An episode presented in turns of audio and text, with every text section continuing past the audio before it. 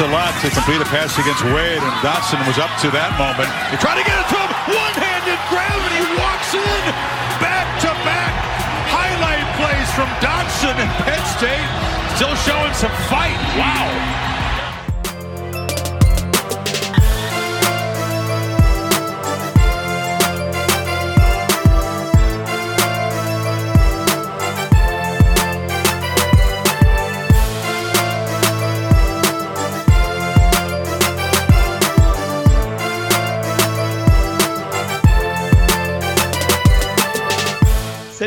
Tous et bienvenue pour ce nouveau volet du Podcast Ball, un 142e rendez-vous placé sous le signe des previews de la saison 2021 à venir avec la conférence Pac-12 sous les projecteurs aujourd'hui. Les Ducks partent-ils en reconquête? USC et UCLA peuvent-ils poursuivre leur progression? Que valent vraiment Stanford et Washington? Tant de questions à aborder aujourd'hui en compagnie du fondateur du site The Blue Pennant, Morgan Lagré. Salut Morgan. Salut Greg, bonjour tout le monde. Un plaisir de te retrouver, comme euh, toujours, pour aborder une, une, conférence qui nous est chère hein, désormais. On sait que la, la PAC-12, c'est toujours une soirée très animée, euh, ah notamment lors des, lors des samedis soirs. On n'apprend rien à personne. La problématique qui va nous amener, euh, enfin, qu'on va mettre sur le tapis, on va dire, en abordant cette conférence, c'est forcément un exercice 2020 qui n'a pas forcément joué en faveur de la conférence. Euh, des calendriers plus que tronqués, notamment de par le fait que la PAC-12 se soit décidée très tardivement à reprendre la saison, en tout cas à disputer tout simplement la saison euh, suite à la crise sanitaire. du coup, on a voilà quelques bribes de matchs un petit peu avec, si on prend l'exemple le, plus marquant, Arizona State par exemple, qui a joué qui a joué quatre matchs de manière en essayant de, d'ajuster le calendrier le plus possible. Euh, donc très clairement, c'est une saison où c'est difficilement perceptible encore tout ce qu'on va analyser sur la Pac-12 parce que euh, est-ce qu'on peut vraiment s'appuyer sur tout ce qu'on avait en 2020 C'est presque la question principale de cette, euh, de cette conférence qui reste encore du coup un petit peu plus en retrait par rapport à ses quatre camarades du, Power 5. En retrait parce qu'ils il place plus d'équipes euh, en playoff depuis Washington, si je me trompe pas.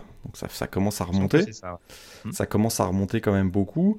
on sait qu'ils ils ont un problème, c'est qu'ils ont, ils essayent de le régler un petit peu en, en, organisant des matchs très tôt le samedi, mais on sait qu'ils ont un problème d'exposition médiatique. Mais il y a aussi effectivement cette saison 2020, elle est un peu voilà le, symptôme des, des, dysfonctionnements, on va dire, de la conférence. Alors ils ont un changement de, de coordinateur, pardon, de président commissionnaire donc qui a l'air d'être un peu plus euh, moderne dans son approche euh, du, euh, du, sport universitaire. Donc ça va peut-être changer les choses, notamment au niveau du football. Mais c'est vrai que si on revient sur le football, la saison 2020 est tellement un petit échantillon puisqu'on a joué quoi les, les équipes ont joué de 4 à 7 matchs, si je me trompe bien, ou 6 hmm. ou 7 matchs. Oui, j'ai donné l'exemple d'Arizona State, mais euh, c'est vrai aussi pour Washington, California, Washington State. On rappelle quand même que le champion de la conférence Pac-12 de l'année dernière n'a même a fini deuxième de sa division. Tout est, tout est dit, je pense, dans cette, euh, dans cette statistique. C'est-à-dire qu'Oregon a été invité parce que Washington n'a pas pu se rendre en finale en raison des protocoles Covid et que, et que Oregon a battu euh, USC en, en finale et puis ils finissent champion avec un bilan de 4-3, quoi. Donc là, voilà, tout est dit. On n'a pas vraiment appris grand-chose de la saison dernière en, en, Pac-12. En tout cas, pas qui nous aide tant que ça, je trouve, pour euh, faire la preview euh, pour la saison 2021. Il y a quand même quelques tendances qu'on a pu voir et sur lesquelles on se base pour faire notre analyse. Mais euh, effectivement, on part pas mal dans l'expectative, je trouve, pour cette saison Pac-12. Et tu sais quoi? Ça rend peut-être la saison Pac-12 encore plus excitante. Il risque d'y avoir du Pac-12 After Dark à, volo, à mon avis, cette année. je, le sens comme ça. On voit souvent des victoires à l'extérieur qui sont assez inattendues dans la Pac-12 ces dernières années. À mon avis, ça fera pas exception à la règle en 2021 parce qu'on a quand même un plateau extrêmement homogène. Euh, il y a peut-être une équipe que je vois un petit peu en retrait, mais on va, on va pas vendre la mèche tout de suite. Mais euh, en tout cas, on va démarrer dès à présent justement ce tour du plateau par euh, la Pac-12 Nord, hein, division notamment du double tenant du titre, si je ne me trompe pas. C'est vrai. Euh, avec Oregon, donc, euh, qui, tu l'as dit, avait remporté donc la conférence l'année dernière dans, dans, des circonstances un peu particulières, qui n'avait pas pu jouer Euh, la fameuse finale de division qu'aurait pu l'opposer à Washington, match qui était prévu du côté d'Eugene et qui avait eu euh, l'occasion finalement, comme tu disais, d'être invité en finale de conférence pour la remporter. Il y avait eu énormément de joueurs qui s'étaient mis en retrait du côté d'Oregon la saison passée, notamment des joueurs qui euh, étaient attendus lors de la dernière draft. donc, bonne et mauvaise chose. La bonne chose, c'est que du coup, tu as quand même un certain, un certain échantillon de ce que tu as pu voir en 2021 avec des joueurs qui ont pu gagner en maturité plus rapidement. Je pense par exemple à un gros prospect comme Noah Sewell sur le poste de linebacker. Euh, mais d'un autre côté, euh, il y a beaucoup de questions qui se posent. L'après Justin Herbert, bien entendu, au poste de quarterback. Et également cette défense qui a beaucoup inquiété la saison passée. Euh, exactement. Alors c'est vrai, c'est vrai que tu dis euh, la succession de Justin Herbert, la, la, saison 2020 était tellement courte que effectivement on a l'impression qu'on est encore en train de gérer l'après euh, Justin Herbert. on n'a pas été convaincu de Tyler Shaw la saison dernière. D'ailleurs lui non plus n'a pas été très convaincu qu'il était le bon candidat parce qu'il a filé du côté de Texas Tech pendant l'intersaison. a priori on va voir comme titulaire Anthony Brown, donc le quarterback, l'ancien quarterback de Boston College qui avait plutôt bien terminé la saison d'ailleurs euh, du côté d'Oregon, puisqu'il avait mené l'équipe à la victoire en finale de conférence Pac-12. Ça avait été plus difficile ensuite euh, lors du bowl game face à Iowa State. Mais effectivement, alors, il y a des questions sur, euh, l'attaque, qui est toujours dirigée par le, coordinateur offensif Joe Morehead, hein, l'ancien de, Penn State notamment. On n'a pas vu une attaque extrêmement huilée l'année dernière, peut-être qu'avec Anthony Brown sur toute la saison, ça va se passer un, peu mieux. On a toujours une très solide ligne offensive avec 5 titulaires de, retour. Euh, puisqu'on a profité de la saison 2020 pour reconstruire. Là, par contre, on a géré l'après euh, l'après Penny Sewell qui finalement avait opt-out l'an dernier. Donc, on a quand même beaucoup de joueurs qui viennent, qui seront de retour cette année du côté de la ligne offensive de, des Ducks. Quelques visages familiers également au poste de running back et, euh, et receveur, notamment avec CJ Verdell et Travis Dye. mais effectivement, en défense, il euh, y a un potentiel énorme. Hmm. Oui, il y a un potentiel énorme. Euh, enfin, comme je disais, c'est vrai qu'il y a énormément de, jeunes joueurs. On ne le découvre pas. Hein. Corégon recrute extrêmement bien ces dernières années, euh, notamment depuis, depuis l'arrivée de Mario Cristobal. et là, en l'occurrence, c'est vrai que ce qui est intéressant, c'est qu'en effet, il y a des jeunes pousses qui commencent en effet à déjà être des, des titulaires en puissance. L'autre l'autre événement important en défense, euh, qui peut peut-être être un point positif quand on sait l'endroit d'où il arrive, c'est le changement de coordinateur défensif. Parce qu'Andy Avalos, effectivement, est parti du côté de Boise State. Et euh, on a donc Tim DeRuyter qui arrive. Euh, il a quand même, voilà, il a quand même à sa disposition une équipe avec du star power, quand même pas mal. Hein. On va dire Kevin Thibodeau, qui est considéré comme un potentiel premier tour de draft, euh, même plus que ça, pour first pick de la draft 2022.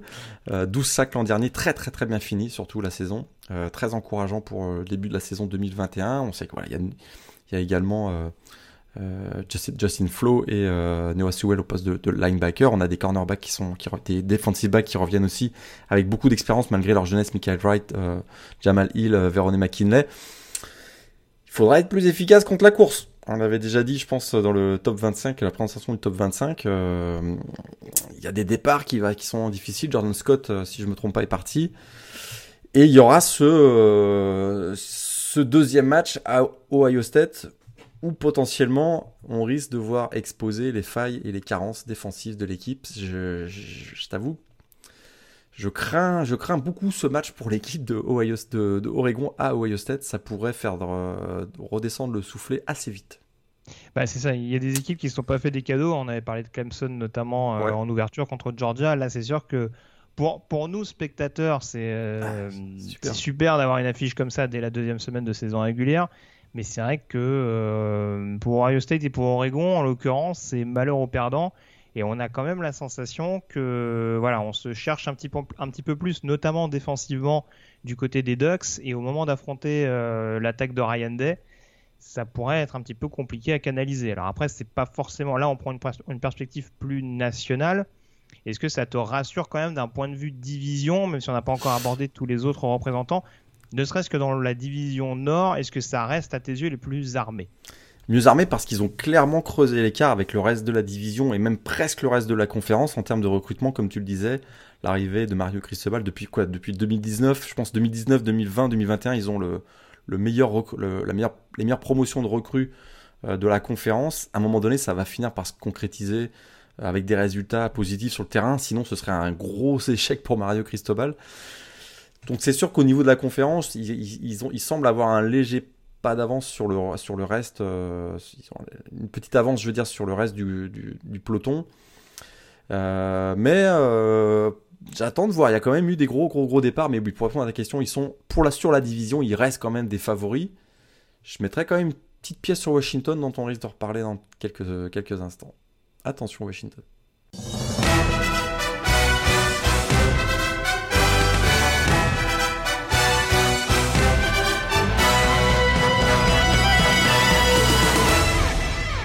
Bah écoute, si tu veux, on en reparle tout de suite. Allons-y. Des Huskies, euh, pour le coup, parce qu'en effet, on avait dit quand même certaines choses déjà sur les Ducks à l'occasion de la preview top 25. on avait un peu parlé de Washington également euh, dans, dans, la preview, mais c'est vrai que je parlais d'interrogation au poste de quarterback du côté d'Oregon. Est-ce que du côté de Washington, on a dissipé tous les doutes? Est-ce que vraiment Dylan Morris est la solution pour la saison 2021 euh, Je suis pas sûr. Ça, c'est. Euh Ouais, je trouve qu'il a pas le talent de, on l'avait déjà dit la dernière fois, il a pas le talent des quarterbacks qu'on avait vu, qu'on a vu passer du côté de Washington euh, ces dernières, ces, dernières années. Il y en a eu quand même des bons. Ça s'est pas toujours concrétisé par des carrières NFL euh, prestigieuses, mais ils avaient du talent. Là, Dylan Morris, je suis pas. Oui, il a été un peu inconstant. Alors, du coup, je vais reposer ma question différemment, si tu me le permets, je te laisserai poursuivre. Euh, du coup, on a vu qu'il y a eu un transfert qui est arrivé pendant l'intersaison du côté de Washington, Patrick O'Brien en provenance de Colorado State. On a également la petite sensation euh, Sam qui arrive au poste de quarterback. Euh, alors je sais plus de qui il est le père et le neveu, le fils et le neveu. Alors je vais pas me tromper. Euh, c'est le, fils de Brock. C'est le, neveu, de Damon. Ah oui, oui. Alors dans quel sens? Oui, ça je sais plus. Ça je t'avoue. Oui, je sais plus non plus. J'avoue, j'ai un doute, mais en tout cas, la fratrie Howard euh, qui, a, marqué un beau euh, de son empreinte voilà, le programme de, Washington. Euh, quarterback qui avait été recruté assez haut hein, de mémoire en provenance de, high school. Est-ce que ça peut bouleverser la hiérarchie ou est-ce que malgré tout, tu fais quand même plus confiance à Diane Morris qu'aux deux autres? Là, là, il faut se mettre dans la tête, il faut se mettre dans la tête du coach Jimmy Lake quelle option il va choisir C'est effectivement, est-ce qu'il joue un peu la continuité avec Dylan Morris? Est-ce qu'il joue l'expérience avec euh, Patrick O'Brien Ou est-ce qu'il joue, euh, est-ce qu'il joue, euh, voilà, all-in avec, avec Sam Buard, le, jeune 5 étoiles? Ça, c'est vraiment la vraie question. Je réponds pas tout à fait à ta question, mais je mets un peu voilà les différents scénarios sur la table. Je, je, me demande s'il faudrait pas y aller avec Sam Buard dès maintenant. Alors j'ai retrouvé, c'est le fils de Damon Howard et le, neveu du coup de Patrick, Patrick O'Brien, c'est la solution, je trouve, c'est la solution euh, finalement qui serait peut-être privilégiée de par son expérience. On sait qu'il est déjà passé côté Colorado State. Euh, il a Est-ce qu'il a vraiment marqué les esprits? On rappelle que c'était déjà un transfert à Colorado State en provenance de Nebraska, si je dis pas de bêtises. Exact. C'est peut-être celui qui a le plus de il est peut-être celui qui est le plus euh, NCAA ready là si on, si on reprend le, terme NFL ready peut-être le plus NCAA ready dans une dans une conférence où on a quand même besoin de passer par les airs quand même malgré tout. Euh, j'ai pas été convaincu par Dylan Morris, mais le plus talentueux des trois, c'est Samuel euh, a, priori. Bah, tu, parlais, tu parlais la dernière fois lors de la preview de top 25, c'est vrai qu'au niveau de l'escouade de receveurs, en plus, euh, on avait cité Kay Doughton, donc qui revient en poste de tight Sur les extérieurs, c'est un peu compliqué. Alors, c'est vrai que j'avais parlé de Terry Bynum la dernière fois. Ils ont fait venir Giles Jackson, je crois, en provenance de Michigan. il me semble qu'il y a une autre arrivée, entre-temps, un autre transfert. Mais en tout cas, oui, c'est pour l'instant, c'est pas ce qui rassure à 100%. On sait qu'ils ont un backfield offensif très fourni et qui est capable d'être euh, très performant. Il l'était déjà euh, sous la coupe, sur la coupe de, Chris Peterson.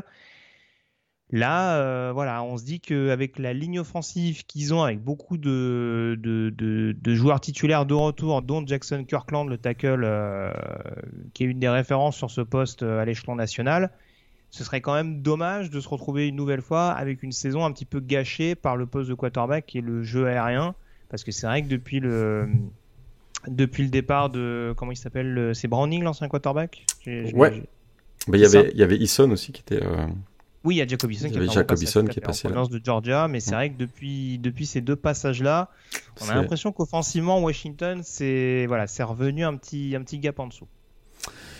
Parce que c'était exactement, c'est ma, petite pièce dont je parlais tout à l'heure. Euh, elle est surtout euh, parce que défensivement, c'est une équipe qui euh, qui va être extrêmement compétitive encore. Rappelons-le, c'est l'ancien Jimmy Lake et l'ancien coordinateur défensif sous l'ère Chris Petersen. On sait que souvent, même si on parlait des quarterbacks à l'instant, souvent ce qui faisait gagner l'équipe, c'était les prestations défensives et ça va être encore ça va être encore une équipe très très très solide, très robuste, très disciplinée dans l'exécution du plan de match. Et euh, alors, il y a eu des départs, hein. Joe Tryon euh, au poste de linebacker, euh, Levi Omunzurike qui est également parti. Euh, au printemps, il y a eu la blessure aussi au tendon d'Achille de Zion Tupuloa Fetui, donc ça, il y a quelques départs, quelques attentes, mais de manière générale. juste, on parle de départ, il y a aussi eu le départ du coordinateur emblématique Pete, Katkowski, en plus, qui est parti du côté de Texas, remplacé par le coach de linebacker Bob Gregory. Exactement. Mais voilà, euh, au niveau du recrutement euh, au poste euh, en, défense, ils sont excellents. Ils sont surtout beaucoup de profondeur, beaucoup de 3 à 4 étoiles. Et, et, on devrait encore avoir. Alors je crois qu'il y a eu le renfort aussi de Brendan Ratley Hines aussi, de l'ancien cornerback de Oklahoma. Donc ça, ça... Et, et, c'est vrai qu'une des interrogations, tu parlais de la blessure de Tupu Lafetui, alors ça c'est sûr que ça fait mal sur le pass rush on va être quand même assez excité de voir ce que peut donner Savel Smalls, qui était une, grosse, grosse recrue, notamment, je crois, de la QV 2020. 2020, ouais. Ça pourrait en tout cas compenser euh, l'absence de, de peut-être ce qui était avec, euh, avec euh, une des stars du, du front seven de Washington la saison passée. Euh, s'il arrive vraiment à montrer de quoi il est capable, ça peut éventuellement compenser. Après, il faut avoir éventuellement l'organisation, parce que je sais que ça jouait dans un système un petit peu hybride avec Katkowski, euh, leur espèce de 2-4 là devant. Ça jouait de 4 devant. Ça jouait de 4 devant. Ça va, curieux de savoir comment ça va évoluer avec, euh, avec Grégory, mais c'est vrai que, en l'occurrence, oui, ça peut en tout cas permettre euh, d'avoir quand même une menace à disposition et de garder cette défense vraiment agressive sur, sur tous les aspects du jeu, que ce soit la passe ou la course. Ouais, je pense que c'est une équipe qui, qui, va rester très complète. Euh, qui, euh, comme Oregon, aura un gros match contre une équipe de la Big Ten aussi en, deuxième semaine, ce sera à Michigan.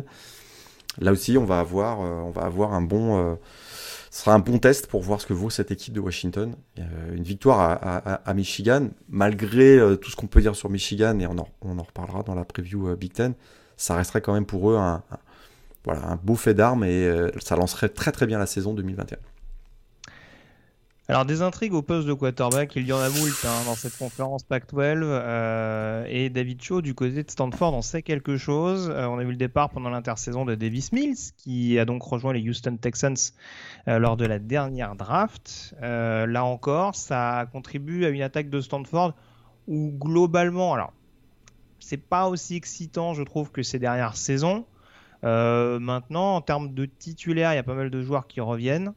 Mais il y a encore et toujours cette question du poste de quarterback du côté du Cardinal. Je, t'entends dire, c'est pas excitant, c'est pas excitant, mais c'est sûrement une bonne nouvelle du côté de Stanford. Si c'est pas excitant, ça veut dire que le, jeu à la David Show est en place. Si on se fait chier à regarder les matchs de Stanford. Et ça, c'est une bonne nouvelle pour, les, pour le Cardinal, à mon avis, parce qu'à mon avis, ça sent le retour du bon vieux Stanford euh, d'il y a quelques années, c'est-à-dire ligne offensive euh, ultra renforcée, ultra robuste, un jeu au sol dominant, et puis là ils ont des armes pour appliquer euh, ce système de jeu. Je vais revenir sur le poste de quarterback ensuite, mais mm. il y a des futurs stars au, poste euh, d'offensive lineman, hein, les, les, Walker Rouse au poste de left tackle notamment, et Bronson Bragg au poste de garde, on en parle quand même beaucoup. Jeu au sol, excellent duo de running back, Austin Jones, Nathanael Pitt. Euh, mais c'est sûr que voilà, là ça ça va être la base du jeu de Stanford. Si ça passe, ça peut euh, ça peut passer très très bien, ça peut très très bien se passer pour le Cardinal. On les a déjà vus. Euh, on n'a pas besoin de parler de Love, hein, Love pour Love il y a quelques années, donc ça, ça, ça peut ça peut très très bien fonctionner pour l'équipe de Stanford. Mais voilà, par contre dans le jeu aérien. Il y a une grosse incertitude au poste de quarterback pour la succession de David Mills. On parle de Tanner McKee, qui a, qui a un très très gros, un, gabarit énorme. Si vous l'avez jamais vu, je crois que c'est 6 pieds 6 ou 6 pieds 7, c'est vraiment très très grand. Il a des aptitudes physiques en tout cas pour, le, pour euh, occuper le poste, mais euh, bah, il a très peu d'expérience. Et au poste de receveur, il y a eu le départ aussi de Semi Feoko. voilà, il y a aussi des interrogations au poste de receveur. Donc offensivement, on risque de se tourner beaucoup au sol. Euh, si vous aimez le jeu au sol, ça va être formidable. Ça risque d'être un peu unidimensionnel, je, le crains, mais c'est pas, comme je disais tout à l'heure en blaguant, c'est pas forcément une mauvaise nouvelle parce qu'on sait que David Shaw, euh, il, a garde, il, a, réussi aussi, il a, eu beaucoup de réussite du côté de Stanford grâce avant tout à un, à un jeu au sol performant. Oui, non, c'est sûr, c'est sûr. Après, c'est vrai que ce qui laisse un petit peu sur la fin, on dira, quand on est fan du Cardinal, c'est le fait qu'en effet, Stanford euh, investisse, si je peux prendre cette expression, sur des quarterbacks très cotés en sortie de high school, et qu'au final, on n'en voit pas vraiment d'énormes choses. Hein. je veux dire, des... enfin, même Davis Mills, en l'occurrence, bon, euh, ok, il y a eu toute une hype, etc., euh, son statut de troisième tour. J'ai pas dans l'idée qu'à Stanford, il ait non plus fait des choses absolument fabuleuse. KJ Costello, il y a eu des problèmes de blessure, mais pareil, ça a été un petit pétard mouillé aussi du côté de Stanford. Donc c'est vrai que, ouais, là en l'occurrence, Jack West et, et Tanner McKee ont été recrutés assez haut. On n'est pas encore persuadé aujourd'hui à 100% qu'ils pourront apporter cette alternance qui malgré tout pourrait être salvatrice à, Stanford parce que malgré un jeu au sol euh, hyper bien huilé, encore une fois, pour une équipe qui a remporté la conférence il n'y a pas si longtemps que ça non plus, bah, Stanford, on les sent vraiment en retrait, quoi. On, se dit aujourd'hui, bah, on se dit honnêtement, on les voit pas forcément aller chercher Oregon, en tout cas à titre personnel, mais hum, ça peut très bien faire deuxième, comme ça peut faire sixième de la division, euh, si, on, si on parle honnêtement. Et oui, moi, je serais plus, euh, je pencherais plus pour deuxième de la division. Souviens-toi, ils ont quand même fini avec quatre victoires leur saison. Hein. Donc ça, c'est, ils sont plutôt sur une, une pente ascendante, on va dire. Euh, oui, ils avaient, ils avaient refusé de jouer le ball, par contre, je crois, pour, ils avaient, à la pandémie. Ils, avaient refusé de jouer le ball. ils avaient fini sur, cette, sur ce match fou face à UCLA, gagné 48-47 de mémoire. Et, mhm. euh, et euh, je, suis, je reste quand même un peu plus optimiste, notamment parce que voilà, le, ils retrouvent un peu leur, leur, leur base, je dirais, et ça passe aussi par la défense, où on a perdu, il y a eu beaucoup de joueurs qui ont, qui ont été perdus. Hein. Il y a leur meilleur plaqueur, Curtis Robinson, le linebacker parti leur meilleur pass rusher euh, Thomas Schaeffer. L'année dernière, ils ont joué sans Paulson Adebo. Eh bien, leur meilleur DB euh, Malik Antoine va être également, également parti. Mais ils ont très très bien recruté. on voit un peu les nouvelles pousses euh, de joueurs qui sont vraiment là, qui matchent parfait dans le cadre de type joueurs besogneux, combatifs, très athlétiques du côté de Stanford. Et on voit voilà les Thomas Booker, les Vanny Damouni, poste de linebacker. On voit aussi que on va enfin voir Ricky euh, Miezan qui avait été une grosse recrue, euh, je pense en 2019 et qui a quasiment pas joué depuis son arrivée. Donc, je suis pas aussi euh, pessimiste que toi peut-être pour cette bah. pour cette saison de, Stanford. Stanford qui n'a plus fini dans le top 25 depuis 2017 si je me trompe pas. Il va falloir que ça change quand même. Hein. Bah voilà, il y, a ce phénomène-là. Alors après, c'est vrai que tu parlais des 4 victoires pour finir la saison, c'est une réalité. Faut aussi rappeler et euh, bon, euh, on en a parlé pour d'autres programmes dans d'autres conférences. Sur les 6 matchs qu'ils ont joué l'année dernière, il y a 5 matchs qui jouent à un score d'écart. Ah ouais, non, les 4 victoires qu'ils ont eues, c'est 1 ou, 3, 1 ou 2, 3 points d'écart. Voilà. C'est ça, c'est la euh, la, combativité, monsieur. sans doute, je ne remets pas ça en cause. Après, moi, ce qui m'inquiète, c'est le côté, en effet, où là, on se dit que ça passe du bon côté, mais qu'avec les changements qu'il y a eu, ça peut aller dans l'autre sens demain. Et surtout, c'est peut-être moi qui ai c'est peut-être moi qui ai perdu le fil, hein, mais il me semble que les défenses de Stanford, elles étaient quand même un peu plus robustes que ce qu'on a vu l'année passée, parce que tu parlais du match de UCLA, c'est 47 points, ils prennent, ils prennent 35 pions contre Oregon et Colorado. le run-stop, il va falloir que ce soit mieux. Ça, c'est certain. Euh, ah c'était, euh, ils ont fini à plus de 200 yards, d'accord, même plus que le j'ai la stat, là, 222, ouais. 222 yards par match l'année dernière, c'était beaucoup, beaucoup trop par, pour, pour ce que d'habitude, ce que fait d'habitude. Surtout quand ton point fort, c'est la linebacker, quoi. Ouais. Un, ils sont, ils sont réputés défensivement dans ce domaine-là ces dernières années, Stanford. Je, je, vois, je vois arriver cette nouvelle génération. Très bien. je suis content en tout cas que tu sois hyper optimiste pour Stanford. Mais, mais attention, hein, je, comme, comme je l'ai dit, ça peut prendre une direction comme ça peut prendre l'autre, mais c'est vrai que ça fait partie de ces équipes où euh, il y a un petit flou artistique, notamment à, l'image du quarterback. Et ça va être, euh, ça va être intéressant à, surveiller. Je regarde quand même rapidement le, le calendrier pour Stanford. Là aussi, ils vont démarrer sévère. Il y, a, encore et toujours cette fameuse confrontation dès la deuxième semaine contre USC, hein, euh, qui est devenue un classique. Mm-hmm. Du côté de, Los Angeles, donc c'est pas gagné d'avance. Et après, ils reçoivent UCLA et Oregon avant de se déplacer à Arizona State. Paye ton début de calendrier Pac-12. Hein. C'est, il, démarre par les, par les grosses équipes de la Pac-12. Il va falloir montrer du cœur et de la détermination, même pour gagner d'un ou deux points. Hein. On verra ça. On verra ça. On va parler dès à présent du reste du plateau, en tout cas les trois dernières équipes de la division Nord.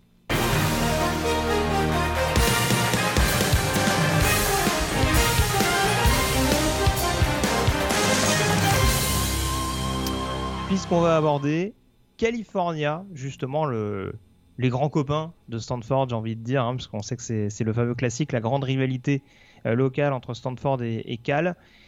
California, ça fait partie en effet de ces équipes qui ont joué très peu de matchs la saison passée. Euh, alors je parlais de Stanford où on est un petit peu dans l'inconnu. Énormément de retours du côté de cette équipe des, Golden Bears. Euh, mais une saison passée assez paradoxale, avec pour le coup une fiche de 1-3, mais une victoire de, une seule victoire dans la saison acquise contre Oregon.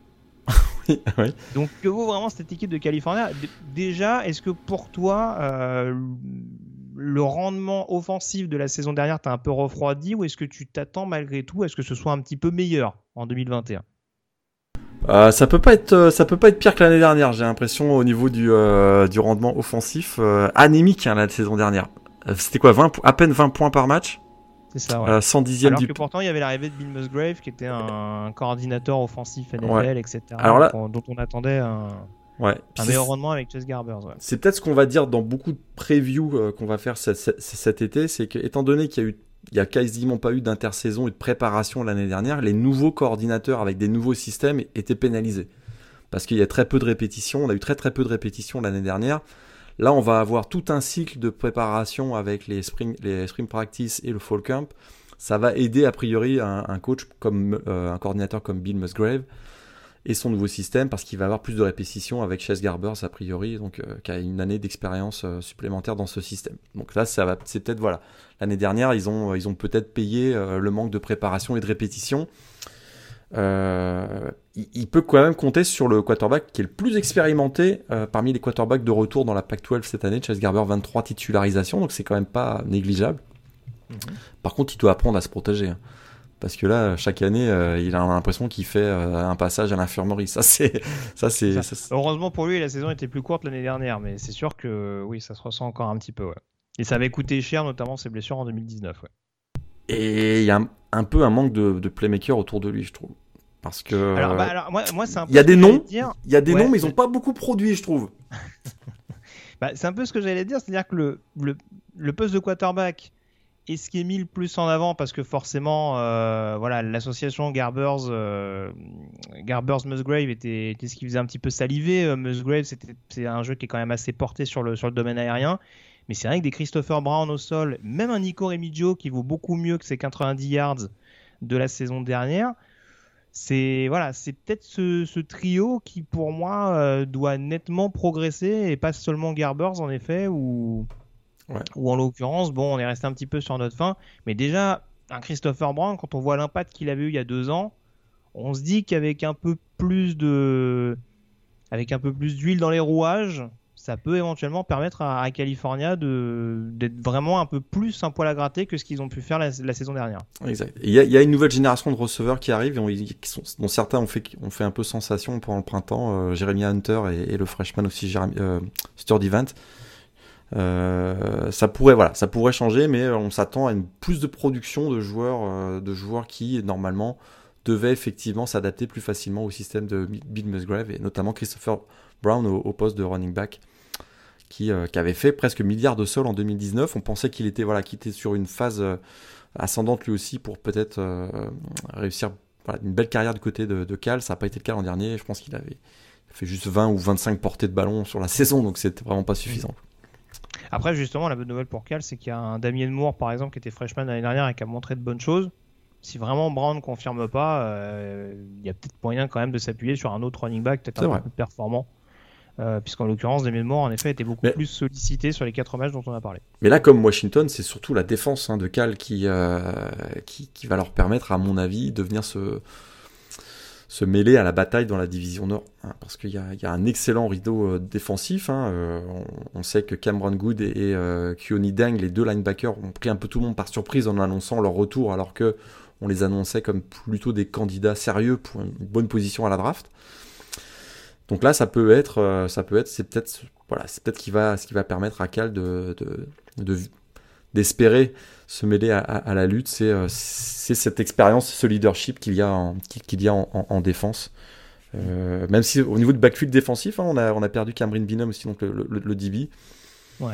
Mais, euh, mais ils arrivent quand même, je trouve, toujours chaque année à sortir. Euh, je pense qu'on a eu trois joueurs des Bears hein, sélectionnés à la draft euh, au poste de DB ces, dernières, ces deux dernières saisons. Donc ils, produisent quand même des joueurs qui intéressent la NFL.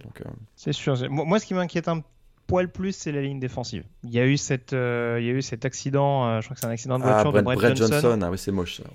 qui était vraiment la vedette du premier rideau, même si Jay Davis, bon, c'est en progression, mais en, en l'occurrence, Brett Johnson, on on voyait quand même son côté, euh, enfin, parfois sa gestion des double teams, etc. C'était vraiment un joueur qui était capable de, créer des espaces pour ses coéquipiers. Là, son absence, ça avait quand même un peu d'inexpérience sur le premier rideau.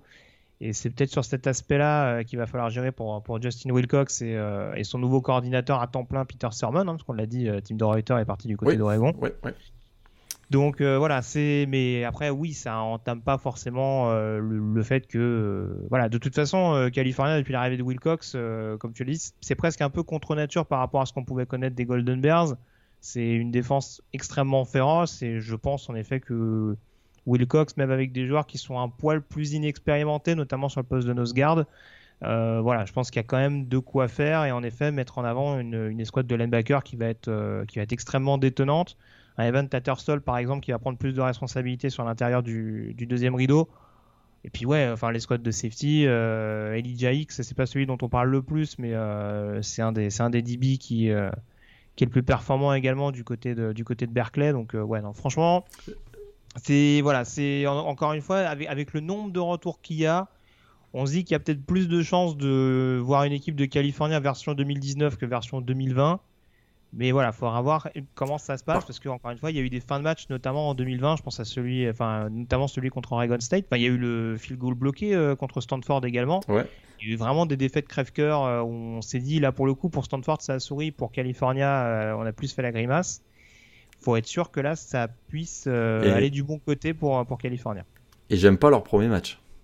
On en reparlera dans un autre podcast. Ah, Nevada, tu veux dire? Ah, Nevada, je... ils peuvent s'exposer sérieusement dans, ce match. Mais d'ailleurs, leur bah, début, de calendrier est pas évident hein, parce qu'ils jouent à TCU hmm. et ensuite ils ont Washington en semaine 4, donc euh, à Washington. Il y aura des points à hein, Washington. ça pue le 12-10. Ouais, hein. j'allais dire 10 à 9, tu vois. Mais ouais, en l'occurrence, ça va pas être, euh, ça va pas être évident euh, ce début de calendrier. Et, ils, euh, ont, et ils ont USC et, UCLA en, crossover. Donc en plus, euh, ça. pas de la tarte. Pour finir la saison, ouais, USC, Stanford et UCLA. Ouais. Bon, après, euh, oui, oui, bah, pour avoir fait leur preview, oui, c'est écrit en l'occurrence. Oui, c'est sûr que le calendrier m'incitait pas à un grand optimisme. Après, bon, je pense qu'il y a quand même moyen d'aller chercher au moins cette victoire, a priori, sur ce, sur ce calendrier. Mais bon, encore une fois, il faut voir éventuellement ce que proposent les autres équipes du plateau notamment dans la conférence. Mais euh, bon, du côté de Californie, il y a un peu d'optimisme, on va dire, mais il faut vraiment que l'attaque euh, se réveille un peu. Et c'est un peu le gros bémol depuis l'arrivée de Justin Wilcox en, 2017. Euh, on passe aux autres formations, donc on va dire la dernière partie de tableau dans cette Pac-12. On va parler d'Oregon State, qui, sans faire trop de bruit depuis l'arrivée de Jonathan Smith, est quand même assez surprenante. puisque ça a longtemps été. alors, je dis ça attention, hein, ils ont quand même fait une fiche de 2-5 l'an passé. Oui, c'est sûr que sur le papier, c'est pas fabuleux, mais en tout cas, en termes de contenu, il y a des choses encourageantes chez les Beavers. Exactement, parce qu'ils ont une fiche de 2-5, mais je trouve qu'ils représentent mal leur saison dernière. Parce que euh, d'abord, ils ont battu Oregon dans la Civil War. Mhm. Et 4 de leurs 5 défaites euh, l'ont été avec moins de 10 points d'écart, et même mieux que ça. Euh, ils ont perdu avec un écart, voilà, je l'avais noté, un écart combiné de 15 points face à Washington, Stanford et Utah, qui sont quand même pas des peintres de la conférence. Donc, ils ont plutôt, comme tu l'as dit, fait bonne impression et leur, euh, leur fiche de 2-5 représente pas vraiment euh, ce qu'ils ont montré sur le terrain. Une équipe ultra combative à l'image de leur coach Jonathan Smith. Et, et ce que j'aime bien dans cette équipe, c'est qu'ils semblent avoir démarré la saison 2021 avec une ligne offensive assez dominante et une ligne défensive assez dominante. Et ça, on sait que c'est jamais une mauvaise idée d'arriver en étant dominant sur la ligne de scrimmage. Donc euh, ça, ça m'intéresse pas mal. C'est sûr que ils ont deux gros morceaux qui sont partis, quoi. un en attaque, un en défense. Germar Jefferson au poste de running back et Amilcar Rached au poste de defensive head, même si Rached n'a pas été aussi dominant qu'on l'aurait espéré la saison dernière, je trouve. Hein. Oui, il avait fait une saison précédente à au moins 15 sacs de mémoire. Qui était mieux, et, ouais. et là, c'est 0 sac. Alors, c'est en 7 matchs, mais bon, c'est quand même 0 sac. Quoi. Même s'il y a une action décisive, je crois, euh, justement contre, contre California, non Il n'y a pas un ballon qui type, qui est intercepté par, par Hughes Murray ou quelque chose dans le genre. Mais euh, oui, très clairement, il n'avait pas l'impact qu'on avait vu justement deux années avant. Il y a Nation Wright également, hein, qu'ils ont perdu, le cornerback qui a été drafté notamment par les, par les Cowboys. Un petit peu la surprise générale euh, en avril dernier. C'est vrai, c'est vrai. Mais c'est vrai que mine de rien, cette défense, c'est vrai que c'est une, une, équipe assez cohérente. Voilà, il n'y a pas de il n'y a plus en tout cas de noms extrêmement ronflants, mais on sent qu'il y a quand même une équipe qui est capable de, de faire venir la pression d'à peu près d'à peu près n'importe où. Tu parlais du premier rideau, hein, euh, run stop par exemple. Ouais, le run stop quand même, le run stop. Euh, hmm, c'est seulement Arizona qui a fait moins bien la saison dernière sur la défense euh, contre la course. Ça, c'était un point, un point noir de la défense quand même. Mais pourtant, ils ont des linebackers qui, qui reviennent, qui progressent un petit peu. Ouais on peut espérer être optimiste, optimiste pour eux. Mais c'est vrai qu'en l'occurrence, oui, il y a, quand même, y a quand même une certaine profondeur, je trouve, défensive qui peut être, qui peut être intéressante, euh, contrairement à d'autres équipes en tout cas. Euh, voilà. En attaque, je regarderai. Tu parlais de la O-line. Euh, il y a forcément deux points d'interrogation. Je trouve que, enfin, il y a, des receveurs qui reviennent pour la majeure partie. Euh, notamment Trevon Bradford et euh, il me semble que Colby Taylor est de retour. en tout cas, euh, Tigan euh, Quitoriano, le, le tight end, est de retour également. C'est ouais, c'est le, c'est le duo quarterback running back qui va être le gros point d'interrogation du côté des Beavers cette année. Parce que j'ai des gros doutes encore au sujet de Chance Nolan, hein, qui est toujours là, si je me trompe pas. Mhm. Puis c'est sûr qu'il a, il a un ratio de 6-2, mais problème d'efficacité quoi. C'est ça, ça, ça, a souvent fait mal à l'équipe. Hein, le, je pense qu'il était à peine à 50% d'efficacité à la passe, c'est pas suffisant. Euh, euh, et, effectivement, il a pas toujours été, euh, il a été bien aidé par Jermar Jefferson, mais pas toujours été aidé par ses receveurs non plus, où on n'a pas vraiment, on n'a pas un joueur qui émerge a priori au début de saison. On en as cité quelques-uns, mais je suis, j'ai voilà, peur qu'ils veulent, qu'ils veuillent encore se se tourner vers le jeu au sol, particulièrement parce qu'il y a une, ligne offensive qui a, priori va être performante. Mais est-ce qu'ils ont les armes pour être dominants au sol avec, depuis le départ de Jermar Jefferson? On va voir BJ Baylor et Damir Collins, dont on a beaucoup parlé. Euh, euh, au moment du ils ont, ils ont fait venir des Sean Fenwick aussi, je crois, de c'est South Carolina, je crois, je vais pas te dire de bêtises. Ok, mais je suis pas sûr que ça, ça me, ça me convainc qu'il va, qu'il va être du niveau de Jamar Jefferson, et c'est ça qui me fait. Euh, non, non, non, c'était pas mon propos. En effet, a priori, DJ Baylor, c'est celui qui a le plus de, de possibilités de, de prendre le relais efficacement. Euh, poste de quarterback, euh, Tristan Gibia est toujours là, hein, l'ancien de Nebraska également, qui a enfin, pas forcément été plus rassurant. Il n'y a pas eu moins de déchets que Chance Nolan la saison passée, mais euh, il a des problèmes. Il, me semble qu'Oregon State, ils ont, ils ont récupéré Sam Neuer pendant l'intersaison en provenance de Colorado, mais il n'est pas éligible. Il est, euh, je, pense qu'il n'est pas éligible pour la saison prochaine. Mais ce qui me surprend, parce que euh, il y avait la date là du, euh, du 1er juin, normalement, et il semble qu'il avait fait son annonce avant le 1er juin. Je t'avoue que j'ai pas eu j'ai pas trouvé l'information de savoir s'il était éligible la saison prochaine. En tout cas, oui, pour moi, il figurait pas sur le roster euh, alors où on se parle. Donc euh, peut-être que ça peut évoluer euh, de manière positive pour Oregon State. Hein. ça, ça, changera peut-être la donne, hein, vu ce qu'on a vu Neuer la, la saison dernière du côté, de, du côté de Boulder. Mais ouais, pour l'instant, on reste toujours sur des interrogations du côté d'Oregon State, ce duel entre Nolan et Gibia. Peut-être Ben, ben Gulbranson également, hein, qui, a fait quelques apparitions l'an passé du côté d'Oregon State, qui reste freshman, si je ne me trompe pas. Donc euh, voilà, en tout cas, c'est encore un. Voilà, c'est. Il y, a, il y a, encore un, petit mix euh, avec lequel Jonathan Smith doit encore composer. on lui fait confiance, hein, lui qui est un ancien quarterback. Euh, tout à fait. Il va peut-être réussir à nous trouver des, des solutions. Niveau calendrier, je regardais rapidement, ils, se sont gâtés. Hein. Déplacement à Purdue pour démarrer, réception d'Hawaï après. Alors c'est pas non plus un match énormissime, mais bon Hawaï c'est pas une équipe à prendre à la légère, on aura l'occasion d'en reparler. Et puis pareil, calendrier Pac-12 pour commencer, euh, déplacement à USC, réception de Washington. C'est ça. Voilà, tout est dit. Euh, et puis également déplacement à Washington State. On va en parler justement. Ah bah ils, ont, euh, ils ont trouvé leur QB. Ah, ah, ça va, ah, ça va être taquin. Je crois que ça va être taquin. parce que du côté de la Pactole. Alors attention, parce que du coup, sur le papier, ils étaient censés l'avoir leur quarterback du côté d'Oiseau. Puisqu'a priori, euh, ah ouais, mais l'autre, il sait pas conduire, ou en tout cas, il conduit euh, en buvant un peu trop, donc euh, ça complique les choses. Hein. Oui, oui, il a, il a, eu une intersaison un petit peu mouvementée, Jaden Delora, mais en tout cas, de ce qu'on en a vu, même si encore une fois, il y a des interceptions qui jouent contre lui, pour un freshman, on a eu une bonne campagne 2020 de sa part. Je suis d'accord. mais alors, où on, fait cette preview, il est, il est pas dans, il est plus dans l'effectif. Hein. Pour moi, il n'était pas encore retiré mais euh, du, coup, du coup, pour toi, alors du coup, tu retires Cameron Cooper carrément de l'équation et tu pars du principe que Jared Guarantano sera titulaire alors où on se parle. Bah, pourtant, je sais pas quoi penser. C'est quand même 32 titularisations dans une équipe de la ACC quand même. Euh, mais par contre, il a jamais joué dans un système run and shoot parce qu'on l'a pas dit, hein, avec Nick Rolovich, donc qui est l'ancien coach de, de Hawaii. Euh, on est en mode, euh, on est en mode run and shoot à la Mike Leach et Quarantano, ben c'est pas vraiment dans un système comme ça qu'il a joué à Tennessee, donc je suis pas sûr que ce soit un vrai upgrade, on va dire, pour l'attaque de, de, Washington, de Washington State, pardon, d'avoir fait venir Quarantano. Mais maintenant, ben c'est, j'ai du mal à croire qu'on le fasse venir pour pour jouer les doublures quoi. Bah, je m'interroge. À croire également. Après, je m'interroge. ce sera pas le premier transfert éventuellement à ce dire. Sera pas le premier, mais. Mais euh, c'est sûr que si Jaden Delora est autorisé à jouer l'année prochaine,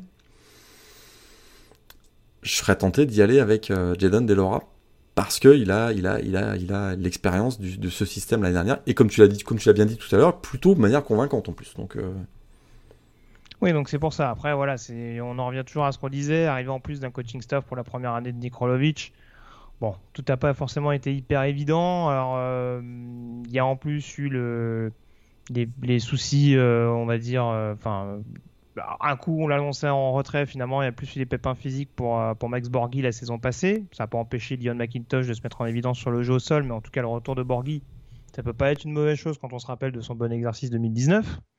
Donc il y a un backfield offensif qui peut être assez fourni, et malgré tout, avec les classes de recrutement qui ont été réalisées par, par Washington State ces dernières années, il y a une classe de receveurs, je pense, qui peut, qui peut tirer parti, encore une fois, d'un jeu aérien euh, pas mal sollicité. Mais voilà, là encore, la clé de voûte, ça restera le poste de quarterback et de savoir concrètement, en, vu les profils qu'on a, qu'on a sous les yeux, de savoir qui va vraiment mener cette attaque. Euh, ça a passé un petit peu le curseur. Et un peu comme toi, je suis quand même un peu plus optimiste si c'est Delora qui mène cette attaque que si c'est Guarantano qui prend le relais.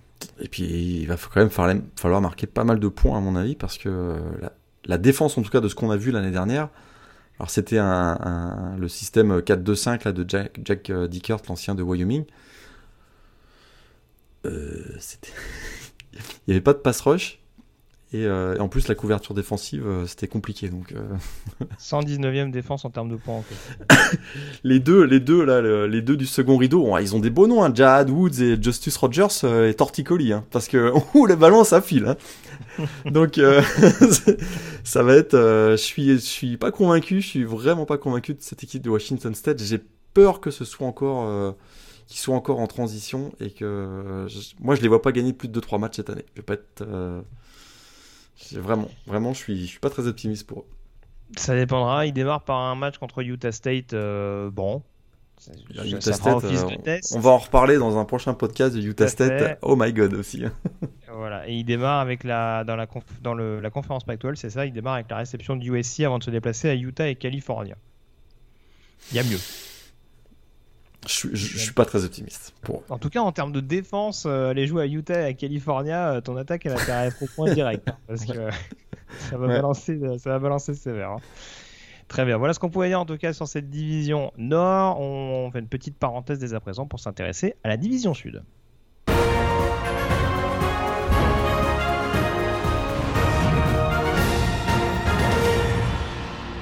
Et on va parler donc du finaliste de la dernière, euh, enfin de la finaliste de la saison passée dans cette conférence Pac-12, les USC Trojans, euh, puisque du coup euh, pour la millième année consécutive, on annonçait que les Elton sur la chaise chaude, ça s'est pas trop mal passé hein, pour, pour l'arrivée de Graham Harrell en tant que coordinateur offensif. Finalement. plus de 30 points de moyenne pour l'équipe de USC. Un Kidon Slovis qui, sans être extraordinaire, en tout cas, a mené comme il fallait cette équipe de, de Southern California avec un petit peu de réussite de temps en temps, un petit Amon Brand un peu en feu sur des fins de match. Mmh. mais en tout cas, ça a suffi à USC pour aller chercher une 5 victoires en 6 matchs. Est-ce que pour toi, USC peut continuer de, progresser ou est-ce que cette intersaison te, te, te, laisse planer quelques doutes? Bah, Je l'avais dit dans le top 25, j'étais plus optimiste que toi si je me souviens bien. Et euh, je, reste, je reste optimiste. Euh, c'est sûr que Clayton il, a démarré sur le hot seat, ça c'est certain.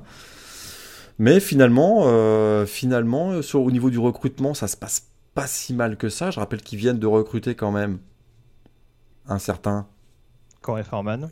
Donc, qui est le, prospect numéro 1 du recrutement 2021. Ça, ça démontre quand même quelque chose.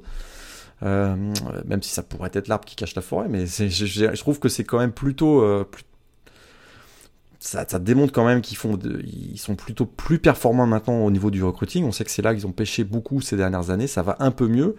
Et euh, ils ont beaucoup de joueurs de retour. Alors oui, il y a des Amon Saint Brown notamment qui euh, sont partis au poste de, receveur. Mais offensivement, je trouve qu'ils ont vraiment des playmakers. Caden Slovis, on en avait déjà parlé. Il a connu une saison difficile l'année dernière à cause d'une blessure de l'épaule qui euh, a affecté sa mécanique de passe. Il semblerait que tout soit rentré dans dans l'ordre. Donc euh, au, cours du printemps, je suis plutôt, euh, je suis plutôt optimiste. Et même il y a le freshman Jackson Dart hein, derrière, qui, est un haut prospect au poste de quarterback. Donc ça pourrait, là, ils sont pas sans réserve, on va dire. Et puis il y a Drake London au poste de, receveur qui est un receveur gigantesque, voilà, une arme fatale dans les 35 derniers yards. Et, et, si ce duo fonctionne bien, ça va ouvrir en plus la possibilité à Keontae Ingram, l'ancien running back de Texas, de, de vraiment être très explosif donc dans, dans l'attaque air raid.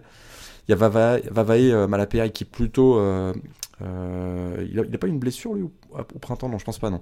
Mais qui est plutôt. Voilà, qui peut, qui peut terminer les drives. Donc voilà, je trouve qu'ils ont, des, ont des playmakers en attaque qui me rend plutôt, plutôt optimiste. Par contre, la ligne offensive, ça, a été dur, quoi ça a été dur. dis-nous, dis-nous. Moi, moi j'ai pas grand-chose à dire de plus. Je, suis, je suis un peu pessimiste malgré tout sur le backfield offensif. Je trouve qu'il est fourni, mais euh, sans réel euh, running back d'impact. Euh, même si bon, bah, les PI, je trouve que c'est intéressant. Et en effet, bon, Ingram il a montré 2-3 trucs à Texas, mais pour moi, ça reste limité. Ça manque d'un vrai vrai taulier. Mais si ça suffit à USC pour avoir un backfield de comité bah, je pense... mais qui conclut les actions au sol, c'est Ouais, c'est le, système de Graham Harrell et, reste Air Red. On n'est on est plus du tout dans le pro style qu'on pouvait avoir euh, euh, dans les années précédentes. Donc ça marche. Le comité de, running back fonctionne relativement bien, je trouve. On va, c'est pas un système de jeu. On a besoin d'un quarterback qui va porter 25-30 fois par match, quoi. Donc euh, ça me, ça me dérange moins, je t'avoue. Je vois ce que tu veux dire. Il y a pas, voilà, on, a, on a tous des noms en tête sur le poste de running back du côté du USC. C'est peut-être moi qui suis resté un peu. Euh, je, suis trop réac. non, non, mais je pense que c'est pas. Moi aussi, hein, je, suis, je suis dans cette génération. on a des Reggie Bush en tête et ceux qu'on suivi. Donc, euh, mais euh, je, je suis pas, je suis pas si, si, pessimiste que, que ça pour, pour, pour, cette attaque. Tu, Puis plus sur la O-line du coup plus, ouais, la O-line, ça a été difficile. Ça a été vraiment, vraiment, vraiment difficile parce qu'on sait que le, système Air Raid impose beaucoup de courses en mode shotgun. J'en avais déjà parlé dans le top 25 et euh, présentation de top 25. Et du coup, là, on a vu, euh, ils, ont été, euh, ils ont été assez inefficaces. On a d'ailleurs peut-être un peu trop abusé des shotguns dans les positions shotgun, notamment dans la red zone adverse. Et, ils ont souffert souvent pour conclure des drives. Donc là, ça, on aura peut-être un ajustement à, ce niveau-là. Mais, mais effectivement, la O-line n'a pas été, pas été si, euh, si, euh, si convaincante que ça l'année dernière. En défense, par contre, euh, on a beaucoup tiré sur Todd Orlando, notamment lorsqu'il était à, Texas, mais je trouve que ça, les choses se sont plutôt améliorées. J'aime beaucoup leur premier rideau. Ah, et en plus, ils y ont, ils y ont ajouté Corey Foreman en plus. Donc, c'est, je trouve que c'est, ça pourrait être. Voilà, s'ils arrivent à dominer sur la ligne de scrimmage, là, ils vont être vraiment, vraiment chiants à jouer. Quoi. Parce qu'ils ont Drake, Jones, Drake Jackson, ils ont Nick, Nick Figueroa, ils ont euh, Jack euh, euh, Jetoya, et le frère de Tupulatu, Tupulatu, Tupulatu, pardon, et, et, donc Corey Foreman. Donc vraiment, effectivement, sur la ligne de scrimmage, ils peuvent être vraiment dominants, et ça, ça leur donnerait un gros avantage. Voilà, sans oublier d'autres postes. Hein. C'est vrai que sur le backfield défensif, par exemple, on attend beaucoup d'un Chris Steele sur le poste de corner, un Isaiah Polamao qui a été assez intéressant sur la couverture. Euh, donc euh, bon. Si tu regardes le depth chart là de l'équipe, euh, je trouve que c'est peut-être le groupe le plus talentueux de la Pac-12. Oui, je suis pas ça va, penser, ça va pas forcément se concrétiser par la meilleure fiche de la, de la PAC-12, mais de manière générale, je trouve qu'ils ont beaucoup, beaucoup de talent. Des, ils, ont, ils, ont, ils peuvent doubler quasiment chaque poste. Et ça, c'est, on n'avait pas vu ça depuis 2-3 années, je trouve, du côté de USC. Tu, parlais de Drake Jackson, c'est vrai que c'était une grosse sensation en 2019. On est un peu dans le phénomène Amilcar Rached. Hein. C'est-à-dire que l'année dernière, on a un peu resté sur notre fin également. Il faudra, peut-être voir un petit peu plus euh, de ce qu'il est capable d'apporter. Après, c'était plus sur une vision prospect. Hein, si, euh, voilà, s'il si, reste assez polyvalent et qui permet à la défense d'être incisive sur toutes les phases de jeu, tant mieux pour, euh, tant mieux pour les Californiens. Mais ouais, c'est juste peut-être éventuellement. voilà, je pense que le voir un petit peu élever son niveau de jeu euh, par rapport à ce qu'on a pu voir il n'y a pas si longtemps que ça, ça fera pas de mal, je pense, aux Troyans euh, pour éventuellement remettre la main sur cette division.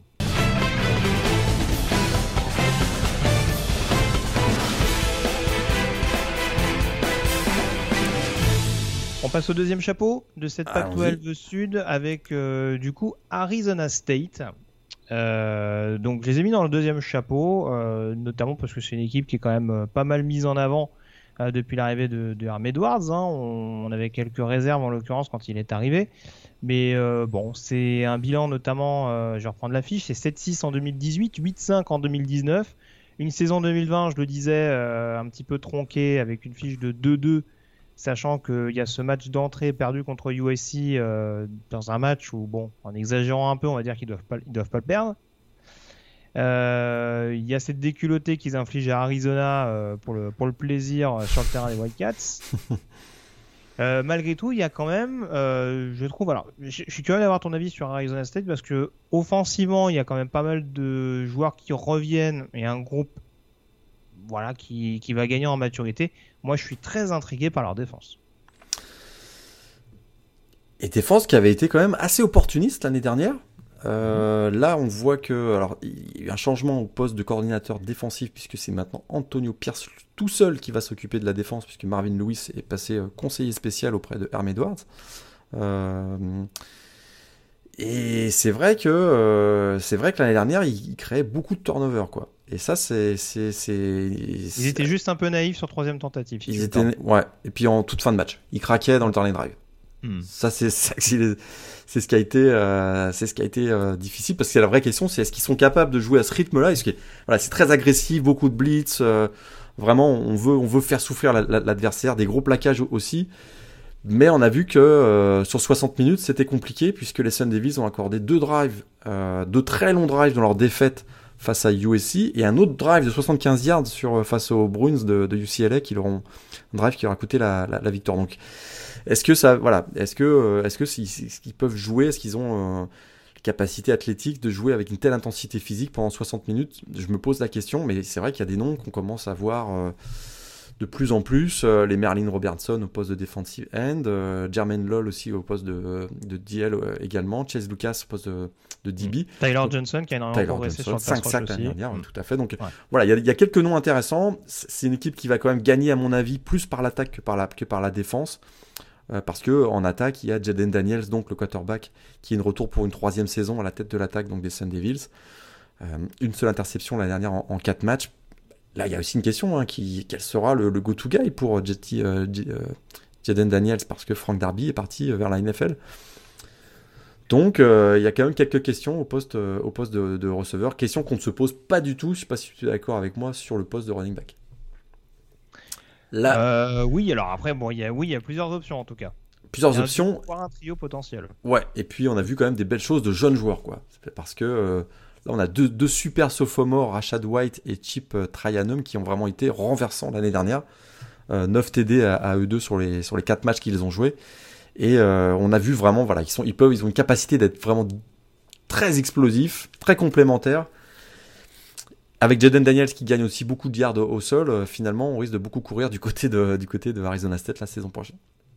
Oui, c'est ça, c'est ça. Ouais. Mais après, c'est moi, c'est toujours la question que je me pose avec Jaden Daniels, c'est qu'on voit que ça peut être un joueur qui fait des, des, actions, euh, des actions décisives, mais j'ai du mal à le voir autrement que dans un rôle de game manager. Et là, en l'occurrence, avec un backfield offensif euh, et encore plus un, Rashad White qui, qui, est un véritable couteau suisse, ça, ça, ça nécessite pas forcément qui, qui, soit, enfin, qui soit obligé de surjouer pour, pour permettre à Arizona State de s'imposer. Donc voilà, c'est l'avantage, c'est l'avantage malgré tout d'avoir un groupe aussi fourni autour de lui. Tout à fait. Et au poste de, receveur, pourtant, ils ont deux joueurs nommés André Johnson et Chad Johnson Jr. Bah, il y a le fils d'eux. c'est le fils d'eux, tout à fait. C'est ça. Bon, l'autre, c'est pas le fils d'eux. Euh, l'autre, c'est pas le fils d'eux, mais il y en a un, c'est le fils d'eux. Donc, euh, quand même, Chad Johnson, André Johnson, ça devrait, ça devrait bien fonctionner, quand même. je suis quand même assez, je suis quand même assez perturbé que le fils de Chad Johnson soit pas allé à Oregon State. Mais bon, ça, ça va être mon côté réac également. euh, ce qui est intéressant pour Arizona State également, c'est le début de calendrier. Alors, il y a ce déplacement à BYU qui est un peu difficile, enfin, qui est un peu compliqué à analyser. On aura l'occasion d'en reparler euh, en évoquant les indépendants et, Brigham Young. Mais euh, il commence notamment avec Southern Utah, UNLV et Colorado à la maison. Ça devrait aller. Il y a de quoi se mettre en jambe, a priori. Ça devrait aller. Au niveau du calendrier, ça démarre avec UCLA à l'extérieur. Ils reçoivent quand même Stanford à, domicile. Ils ont USC à domicile aussi, donc c'est plutôt favorable le calendrier. Ouais, c'est ça. Dans la division, euh, ils ont quand même leur épingle à tirer en l'occurrence pour, euh, pour, pour, mettre la main sur cette, sur cette division. Mais euh, ouais, c'est pour l'instant il y a quand même des choses assez intéressantes. On le disait, pas mal de points marqués l'an passé, même si bon, ça tient compte du, de la déculottée infligée à Arizona. Et il y a quand même des perspectives intéressantes en défense, donc euh, attention, potentiellement équipe pour la gratter. Il y a un vrai buzz hein, autour de cette équipe. J'ai vu beaucoup d'observateurs qui les ont mis vainqueurs de la division sud. Donc à surveiller. Après, ils, ont d'autres problèmes en ce moment. On rappelle qu'ils ont ça devrait... des choses. Euh, ça devrait les toucher euh, peut-être que la saison prochaine. C'est ça. Une fois que Herm Edwards aura dit je m'en vais. Exactement. on parle de UCLA à présent, euh, parlant de, de programme glamour. Hein. on attend enfin l'émergence de, UCLA. Hein. depuis l'arrivée de, Chip Kelly, pour l'instant, ça a un petit peu de mal à se mettre en avant. Trois fiches négatives. Hein depuis l'arrivée de, l'ancien head coach d'Oregon et, des Eagles. Alors c'était 3-4 la saison dernière, avec malgré tout un contenu euh, moins, euh, moins problématique, on dira. En tout cas, offensivement, la carburation a l'air de se faire. Il y a des défaites d'une courte tête, notamment contre Oregon et, USC. Ça peut continuer en ce sens pour les Bruins, pour toi? Je sais que tu aimes plus DTR que moi. Euh, y écoute, il y a, des, playmakers. On a vu, on, sait que dans il y, a, des playmakers, mais de manière générale, il y a un manque de constance dans le dans l'exécution euh, en attaque d'ailleurs et en défense, euh, qui fait qu'il y a quand même beaucoup beaucoup de talent dans cette dans cette équipe a priori. Euh, Dorian Thompson Robinson, donc DTR dont tu parles, en fait partie.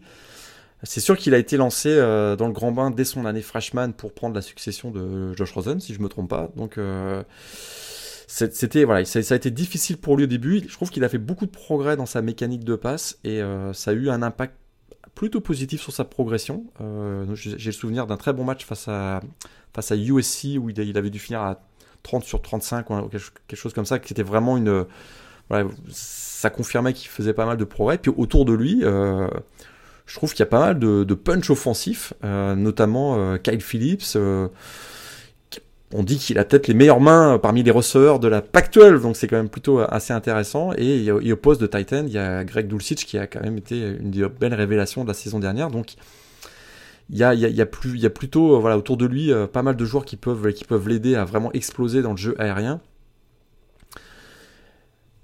Ils n'ont pas eu tellement de succès avec les, avec les joueurs de, des Wolverines intégrés euh, ces dernières années. Je pense à Wilton Spate au poste de quarterback et euh, Devin Asiai au poste de, de Titan. Ça va peut-être changer avec Zach Charbonnette, le running back qui arrive donc des Browns, des, pardon, des Wolverines de Michigan et qui pourrait combler, euh, combler un, poste qui n'a pas été tant que ça efficace, en tout cas oui, Britton Brown a fait un super match face à Stanford l'année dernière, mais je trouve que de manière générale, comme je disais tout à l'heure, il y a un manque de constance. Et Zach Charbonnette, lui, euh, c'est un, running back ultra combatif. Il peut venir effectivement amener cette dimension euh, à l'attaque à, l'attaque des Browns euh, qu'on n'a pas vu la saison dernière. Donc ça pourrait être un, élément qui pourrait aider cette équipe à, franchir un cap, parce que derrière, il y a plutôt une ligne offensive assez expérimentée avec un joueur notamment comme euh, Sam Marazzo au poste de, centre. Donc euh, à, surveiller.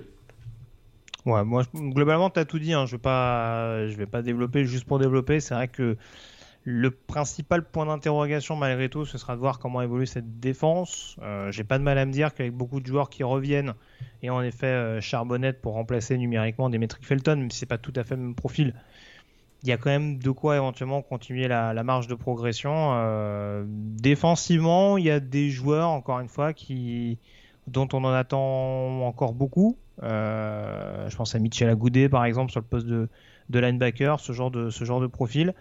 Euh, mais après, ouais, faut, faut voir. Je sais que par exemple, ils, ils, ont un backfield défensif extrêmement fourni, mais aussi extrêmement inconstant et frustrant. Donc ah, c'est là où va falloir, euh, où va falloir trouver les, les clés pour Chip Kelly et euh, pour son coordinateur. Je crois que c'est Jerry Adinaro. J'ai un doute sur le prénom. Ouais, exactement. Jerry euh, Adinaro, exactement. C'est ça, Mais ouais. Euh, Vas-y. Le pass, le, le, pass rush avait été plutôt convaincant l'année dernière. Hein. Ils avaient fait euh, 23 sacs sur l'ensemble de la saison, sur 6 matchs. C'est plutôt pas mal, mais effectivement, je, je, vais dans ton sens. La défense contre la passe, ça a été, ça a été très très compliqué l'année dernière. Effectivement. Trop de big plays accordés, quoi. Ça, ça, ça, ça les a tués, quoi. Hmm. C'est vraiment, il, il, défendait bien sur 2-3 deux, trois, deux, trois drives et derrière il se prenait un, voilà, un, un big play énorme et ça, ça les mettait dans une situation difficile. On rappelle qu'il joue LSU en deuxième semaine, histoire de, histoire de se tester un petit peu, de voir, de voir un peu ce que ça donne. Hein.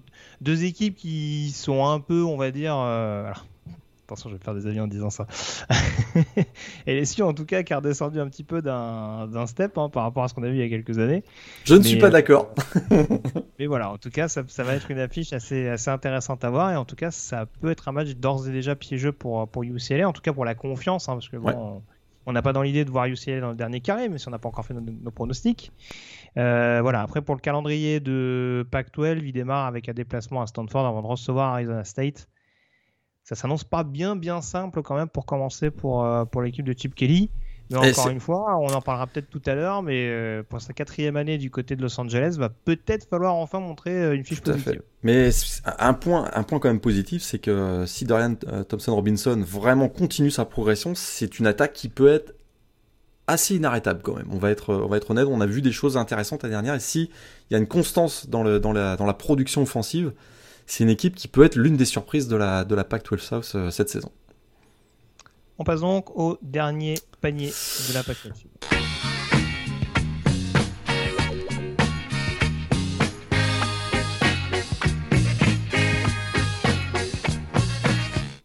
En commençant par Colorado, qui a été euh, une des Surprise. sensations de la saison passée, tout à fait. Pour la première saison de Carl Dorel. Alors on dit et on répète que les nouveaux coaching staff ont un petit peu souffert par rapport à la pandémie. C'était pas forcément le cas des, des Buffaloes. Euh, alors ça a été symbolisé en effet par euh, leurs deux nouveaux joueurs euh, offensifs qui étaient Sam Neuer au poste de quarterback et Jarek Broussard sur le poste de coureur. On a parlé de Sam Neuer tout à l'heure, donc qui est parti entre temps. Oui. On dira qu'il pourra être son potentiel remplaçant. En attendant, Jarek Broussard est toujours là. Jarek Broussard est toujours là, le meilleur joueur offensif de la saison 2020 dans la PAC-12. Euh, donc il a été vraiment, qui a fait une super super saison l'année dernière, qui a porté l'attaque euh, en partie en tout cas d'attaque des des Buffaloes la saison dernière. Mais on a Alex Fontenot qui est de retour, hein, qui était le, oui. le titulaire en 2019, qui est au retour d'une blessure de la hanche. Donc là, c'est plutôt, euh, c'est plutôt positif. Effectivement, il y a une inquiétude, euh, il y a une inquiétude au, au poste de, de, quarterback parce qu'il y a le départ de Sam Neuer, remplacé on sait pas encore trop par qui. Est-ce que ce sera euh, Brandon Lewis ou JT Shrout, l'ancien euh, quarterback de Tennessee dont on se souvient tous, puisque sa première passe en carrière c'était un pick six, tu te souviens du côté de Tennessee? Mais il a progressé, probablement, probablement que ce n'est, il a progressé depuis, mais. Alors j'ai pleuré toutes les larmes de mon corps quand j'ai vu qu'il n'y avait pas de Colorado-Washington State cette saison. Hein. À part s'il y a une finale de conf, bien entendu, et vous imaginez bien que je l'appelle de mes voeux pour avoir ce duel entre Jared Gorantano et JT Shrout. Effectivement, là il y aura de la revanche dans l'air, effectivement. Et puis alors, au poste de, de, de receveur, il y, a un, il y, a quand même un peu de stabilité avec euh, Dimitri Stanley, euh, Levante Cheno et surtout fils de la légende, Jerry Rice, Brendan Rice qui sera de retour cette année, qu'on avait vu euh, plusieurs fois la, la saison dernière. Il y a comme fils 2 chez les receveurs de la Pac-12. Exactement, c'est incroyable. Donc offensivement, voilà, c'est sûr que euh, il y a ce poste de quarterback qui est une vraie, une vraie incertitude. Euh, défensivement, euh, bah, défensivement, on a la promotion interne donc du coordinateur défensif euh, Chris Wilson qui était coach des linebackers, si je ne me trompe pas. Me que c'est ça. Ouais. Là, par contre, il va falloir améliorer le run stop. Hein. ça avait été très difficile la saison dernière. Et il peut compter quand même sur celui qui en est à sa, on fait souvent la blague, mais quoi, sa 20e saison, Net Landman, j'ai l'impression de le voir depuis le milieu des années 2010. Porte bien son nom, hein. Landman, effectivement. effectivement. Donc, on va, on, Écoute, Colorado 4-2 l'année dernière, ça avait surpris tout le monde. Carl euh, Dorel, on, l'avait on lui avait un peu tiré dessus, hein, on va être euh, très transparent et honnête. Hein. Ça s'est plus, plutôt, euh, plutôt bien passé. Là, ils vont avoir ce match, un début, de saison difficile aussi. Hein. Texas AM en semaine 2, puis Minnesota à domicile, Oregon et Washington en crossover. Pas évident quand même. Euh, c'est ça. Bah, on va dire que sur le début de calendrier Pac-12, ils ont intérêt à taper Arizona parce que ouais, Arizona State, USC, California et, Oregon à l'extérieur pour les deux derniers, oui, ça va. Il va falloir faire le de confiance assez rapidement. Et... Mais, euh, mais, en effet, il y a c'est cette problématique. encore une fois, Sam Neuer, c'était un très bon game manager. Ses stats sont pas, sont pas extraordinaires si on prend l'ensemble de la saison. On a un peu vu Brandon Lewis, mais bon, ça fait partie de ces nombreuses équipes de la Pac-12 où sur le poste de quarterback, on se gratte un petit peu la tête. Tout à fait. Parce qu'il va quand même falloir assurer un peu d'alternance avec ce jeu au sol qui s'annonce hyper massif euh, de par le retour notamment de Fontenot et le rentement entrevu de, de Broussard. Donc euh, ouais, je pense que je sais pas je vais pas dire ils vont vivre et mourir par l'attaque en 2021, mais en tout cas, euh, je pense que s'ils veulent euh, poursuivre dans le même sens que la saison passée, le domaine offensif va être un, domaine prépondérant, je pense. Et ils bénéficieront plus de l'effet de surprise.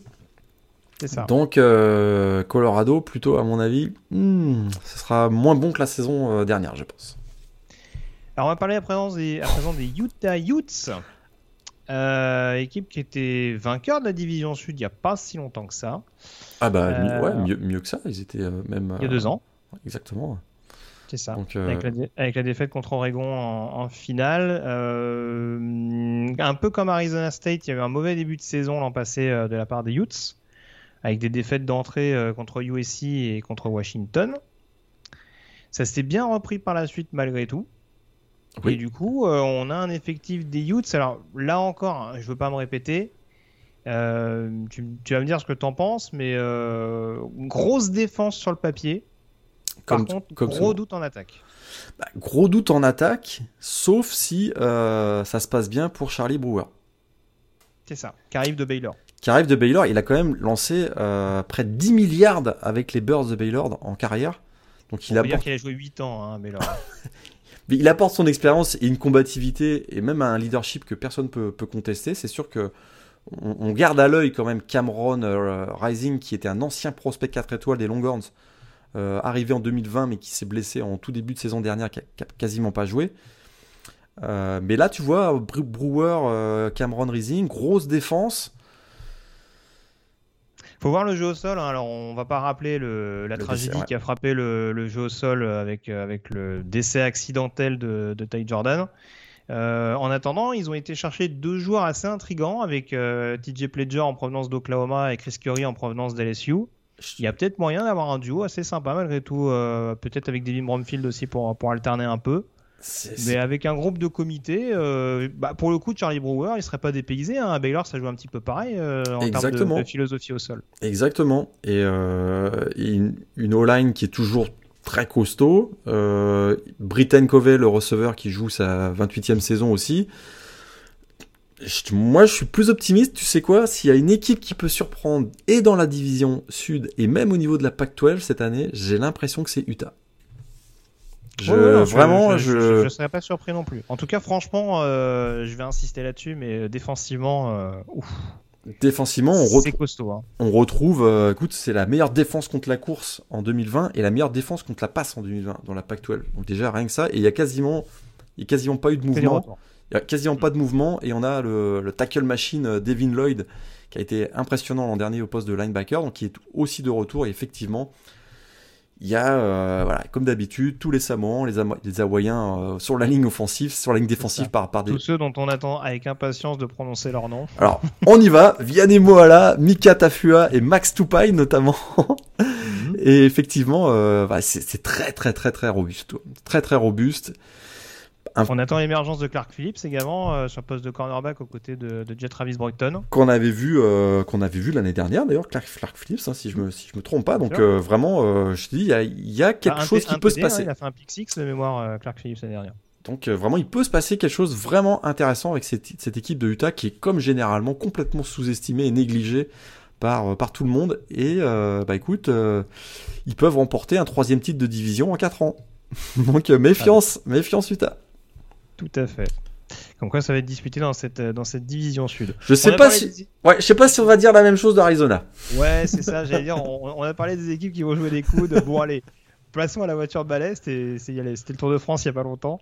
Oh euh, alors je suis sévère parce que alors pour le coup du côté d'Arizona, donc changement de coaching staff, hein, on a mis fin à l'excellente euh, à l'excellente ère. L'agonie. Euh, Kevin Kevin Sumlin. Alors j'essaie de calculer un petit peu le bilan. C'est 9-20 je crois. Ah, moi j'avais regardé, j'ai vu 7,70 moi. oui, il a des faits contraires. Je pense que ça, ça, ça a sonné le glas ah, oui, celui-là. du côté d'Arizona. Je pense que ça, ça faisait quoi? Ça faisait 14-0 au bout de 1 minute 10, euh, c'est ça, si je me souviens, ou 1 minute 20. Je pense que là, ça y est, le, le, mail de renvoi était, était déjà prêt. Là, ah bah, là, en tout cas, oui, ça, ça la fout un peu mal. En plus, pour, pour, pour arranger les choses, euh, ils perdent donc leur running back titulaire de la saison dernière, Gary Brightwell. Euh, leur quarterback titulaire, Grant Gunnell, a donc transféré du côté de Memphis. Euh, en l'occurrence. Donc c'est vrai qu'il y a beaucoup de points d'interrogation. Quid du futur quarterback? Et ah bah là, bon courage. Will Plummer? Je pense que ça va être Will Plummer. Et on l'a vu l'année dernière d'ailleurs, mais la O-line est tellement. Il fait 0 TD, 3 interceptions l'année dernière. Mais il faut dire que c'était un tel marasme offensif la, saison passée du côté d'Arizona. Mais la O-line. Je ne sais même pas si c'est le seul fait du QB. La O-line est tellement désastreuse que c'est quasiment, euh, quasiment un suicide que d'aller être quarterback dans cette équipe. C'est terrible. Quoi. Terrible. Euh, et, effectivement, il n'y a pas grand chose pour les aider autour. Quoi. Que ce soit au niveau des receveurs, au niveau des, des running backs où ils ont perdu leur titulaire. Enfin, je suis là vraiment. Euh, donc, on, on l'a pas dit, hein, mais c'est c'est Jetfish, tu l'as peut-être dit, mais Jetfish qui arrive. Non, non, pas dit, Donc il arrive au poste de, de, de, coach, head coach, qui va plutôt implanter, voilà, qui a plutôt arrive, arrive plutôt avec un système pro style. Du coup, il est tellement pas convaincu de sa capacité à réussir à transformer l'attaque qu'il a été chercher Don Brown pour être coach défensif en se disant peut-être qu'au moins Don va me, va me donner une petite chance de gagner ah, un ou deux matchs. Mais alors moi, c'est pour ça que je disais ça, c'est que on peut pas reprocher à Jetfish de, à de nous vendre du glamour au niveau coaching staff, hein, parce qu'on a Don Brown, donc coordinateur défensif, euh, bon, qui a, qui a, montré d'excellentes choses ces dernières années à Michigan. Alors on a vu que ça a été un peu plus compliqué la saison dernière du côté Wolverines, mais il y a eu différentes raisons. Hein. J'en avais parlé dans, dans, le preview top, dans la preview top 25 avec des, des blessures, des opt-out, etc. C'était pas le seul concerné, mais en tout cas forcément ça n'a pas, ça a pas aidé la défense à être un peu plus, à être aussi incisif que ce qu'on avait vu précédemment. Et puis même en attaque, il va quand même chercher le fils Carroll. Brennan Carroll qui arrive en coordinateur offensif d'Arizona. On ne sait pas du tout quoi en penser. Je crois qu'il était coach des running backs des, des Seahawks aux dernières nouvelles. Ouais. Donc euh, il n'a pas une expérience folle folle. Après, je serais pas, je serais pas étonné que ce soit Jetfish qui appelle les, les jeux en l'occurrence. C'est possible, absolument. Mais sur le papier, euh, ouais, on, on, parle offensivement, mais défensivement, je me dis le pauvre Don Brown quoi. Bah, il va... Michigan avec le, le, roster d'Arizona qu'il va avoir à disposition. Ah ouais, c'est sûr. C'est sûr. Mais il va avoir le, le, meilleur joueur défensif de la conférence MAC l'an dernier, euh, Treshon Hayward, qui arrive au poste de linebacker. Mais c'est à peu près tout. Ouais, c'est ça. Ça fait pas rêver. bien mince. ça fait pas rêver. ah non, je te confirme. Hein. Donc, euh, je sais pas combien on peut les imaginer. Ils ont fait 0-5 la saison passée. Je regardais leur calendrier rapidement. Ils commencent avec BYU San Diego State à domicile. Ça peut faire 0-2 on va se dire très clairement. Et il, démarre le calendrier de la conférence avec Oregon à l'extérieur, UCLA à domicile, Colorado à l'extérieur, Washington à domicile, USC à, euh, l'extérieur, c'est ça Tu sais que même leur, même leur match en semaine 3, Northern Arizona, que j'ai vu au, printemps. T'es pas confiant Northern Arizona, sur un bon match, euh, c'est chiant à jouer aussi. Hein. Donc, euh, pas gagné quoi. C'est ça. Donc euh, ouais, va falloir au moins espérer, je pense, aller chercher une ou deux victoires pour lancer une dynamique du côté des Cats parce que ouais, pour le coup, ça va vraiment être une année de transition euh, pour pour installer les transition. Ça, finit à 11 ou 2-10 au maximum. façon, on la connaît l'histoire avec Arizona. On va chercher des coachs offensifs chaque année. C'est marrant, la défense, ça s'est fait ouvrir. Donc, bon, c'est un, un peu dommage à ce niveau-là.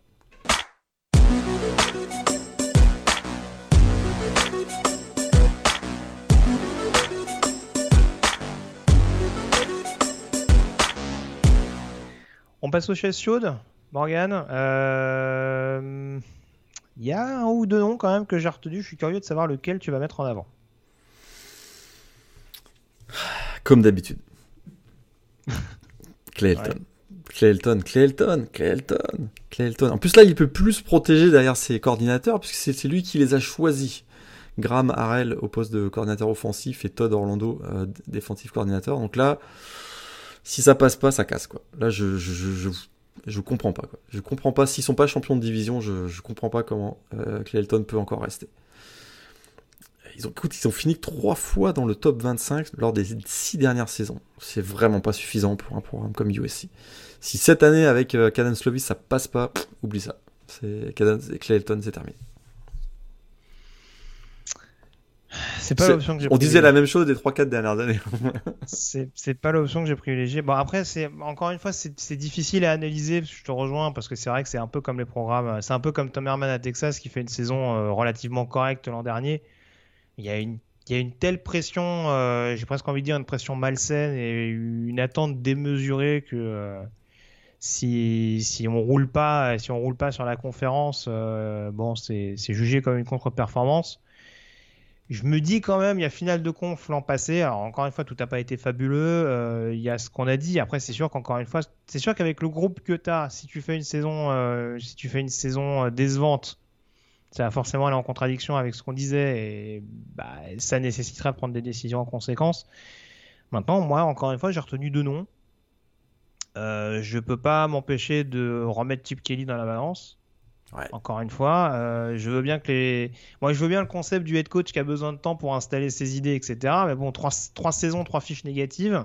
Non, là, on arrive, on arrive à la limite, là. Je suis d'accord. Bah, c'est ça, quoi. Je veux dire, le mec, euh, bon, euh, il est quand même en Californie. Je pense que des bons joueurs, euh, t'as quand même de quoi en recruter deux, trois. Donc voilà, là, pour le coup, c'est vraiment l'année où il doit pas se louper. Je pense qu'une quatrième année avec une fiche négative, je suis pas sûr qu'on sera très patient du côté du, du board des Bruins. Euh, en deuxième, j'avais David Cho, mais euh, c'est, je sais pas. Après, ce que tu disais tout à l'heure, c'est vrai que bon, je suis pas sûr très concrètement que le football ce soit la donnée prépondérante du côté de Stanford, mais ouais, c'est. dire de quoi Je croyais que tu allais dire que c'était pas une priorité pour euh, David Shaw le football. Ce qui est pas forcément euh, faux d'ailleurs. Mike Leach, je crois. Mais euh, non, non, en l'occurrence, ouais, c'est, enfin, c'est un peu chiant à mourir ces dernières années Stanford, donc c'est vrai que c'est un peu dommage. J'invite d'ailleurs certains à revoir s'ils le peuvent. Je crois que c'était un Stanford Northwestern. C'est une hmm. saison 2018, je crois. une, mais une horreur, hein. un truc, euh, un truc abominable. Je sais faisait moche. Euh... oh là là, mais quelle, mais quelle purge Mais c'est toute la symbolique euh, de ce que représente, euh, de ce que représente Stanford et ouais, de, de ce jeu, comme tu disais, un peu. C'est 2019 la saison. le Stanford Northwestern, ouais, le, le, jeu un peu. il faut être soporifique pour endormir l'adversaire et s'imposer. C'est intellectual brutality. C'est ça. voilà, après, après c'est dur parce qu'encore une fois, je défends Clayton. Bon, David Cho à Stanford, c'est 90-36. Mais c'est vrai qu'il n'y a plus, de, a plus de, plateau de 10 victoires obtenus depuis 2016. Euh, si c'est si vraiment un échelon raisonnable à prendre en considération. Après, c'est sûr qu'il y a une seule vraie année où ils se sont loupés, c'est en 2019. Et l'année dernière, même avec des résultats, même avec un brin de réussite, ils se sont ressaisis. Mais c'est vrai que, bon, je, en cas de mauvaise saison de Stanford et de fiche négative, je me poserais quand même la question. Après, euh, peut-être qu'on n'est pas pressé hein, du côté de Stanford, encore une fois. Peut-être que ça convient et que. Effectivement, Il y a un recrutement qui n'est pas en adéquation avec ce qu'on voit sur le terrain. Je serais surpris que Stanford se, sépare de David Cho. Parce que c'est le, par le, le remplacer par qui? Il incarne, il incarne quand même les, les valeurs de la fac. Quoi. Il a, je trouve qu'il incarne les valeurs de la fac, ne serait-ce que par sa personnalité. Et euh, je serais très surpris qu'il s'en sépare. Un petit Brent Brennan à Stanford, ça peut pas rêver? Euh, Brent Brennan a fait une grosse saison l'année dernière avec San Jose State, qui est l'équipe, la, la, fac voisine donc. Euh, on en reparlera dans un autre podcast. Ouais, bien sûr, j'en suis persuadé. Euh, très bien, bah écoute, euh, on va pouvoir enchaîner dès à présent sur euh, les pronostics. Allez, allons-y.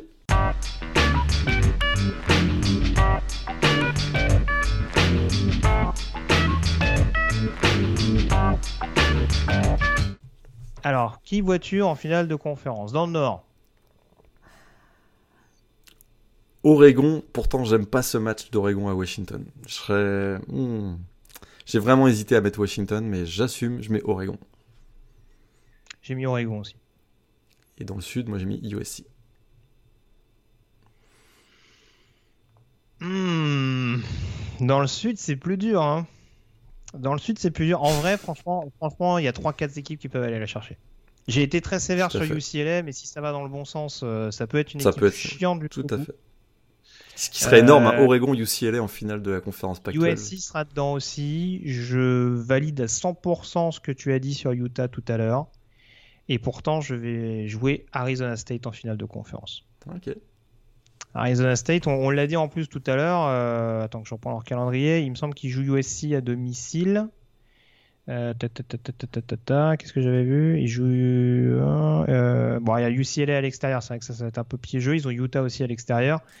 Mais ouais, je, je, me dis quand même qu'avec une attaque et une défense qui peuvent continuer de progresser, c'est l'équipe en tout cas qui, des deux côtés du ballon, me paraît avoir un peu plus de cohérence. Le plus de cohérence. Après, encore une fois, ça joue dans un mouchoir de poche, mais je, je pense qu'Arizona State, ça peut être leur saison pour aller, pour aller chercher la finale de conf. Et qui vois-tu gagner? Eh bien, moi je vois les USC. G1. Moi je vois USC gagner. Donc Je- USC prendrait sa revanche sur Oregon en finale. Exactement. Ah, Slovis pour moi et voilà, je fais que euh, c'est le- pour moi c'est le meilleur quarterback de la de la conférence. Et bah et, écoute, on va- et je, je pense qu'il va confirmer euh, et partir vers la NFL avec un titre de champion de Pac-12. Oh, d'accord, très bien. Et bah écoute, on va se faire plein de copains chez, euh, chez les fans des Ducks. J'ai mis Arizona State vainqueur. Ah, j'ai rien contre les fans des Ducks, hein, je Non, absolument non, pas. mais En tout cas, non mais en tout cas, ça souligne un truc, c'est qu'on avait beau être euh, un petit peu moqueur sur Arizona, mais euh, je trouve que le plateau est quand même un peu plus relevé, général, j'entends, hein, au niveau de la division sud qu'au niveau de la division nord, où il y a de l'homogénéité, mais c'est peut-être un petit peu moyen plus que vraiment des équipes capables de de se sublimer pour aller chercher la conférence. Derrière Oregon, ça me paraît quand même. euh, Il y a Washington forcément. Mais euh, c'est vrai que malheureusement, je vois California ou Stanford, par exemple, risquer de se prendre les pieds dans le tapis sur un match. Quoi. Les, alors que les quatre autres dans le sud, par exemple, euh, ils sont capables de, Si, de, de- de- de tenir sur une bonne période, je pense. si Herm Edwards est champion euh, Pac-12, c'est son, son, son embauche, c'est- un, masterclass là. C'est- Ce serait assez incroyable. Quoi. Et je te dis, surtout s'ils se barrent derrière par rapport ouais. aux histoires de recrutement illicite. Ce serait assez incroyable. L'histoire serait tellement belle, entre guillemets. Euh, voilà en tout cas ce qu'on pouvait dire sur cette preview de la conférence Pac-12. Je te remercie Morgan d'avoir été en ma compagnie. Et on se retrouve d'ici peu pour rester dans l'ouest des États-Unis pour aborder le chapitre consacré à la Mountain West. D'ici là, passez une excellente semaine avec plein de rencontres NCA au programme. Salut à tous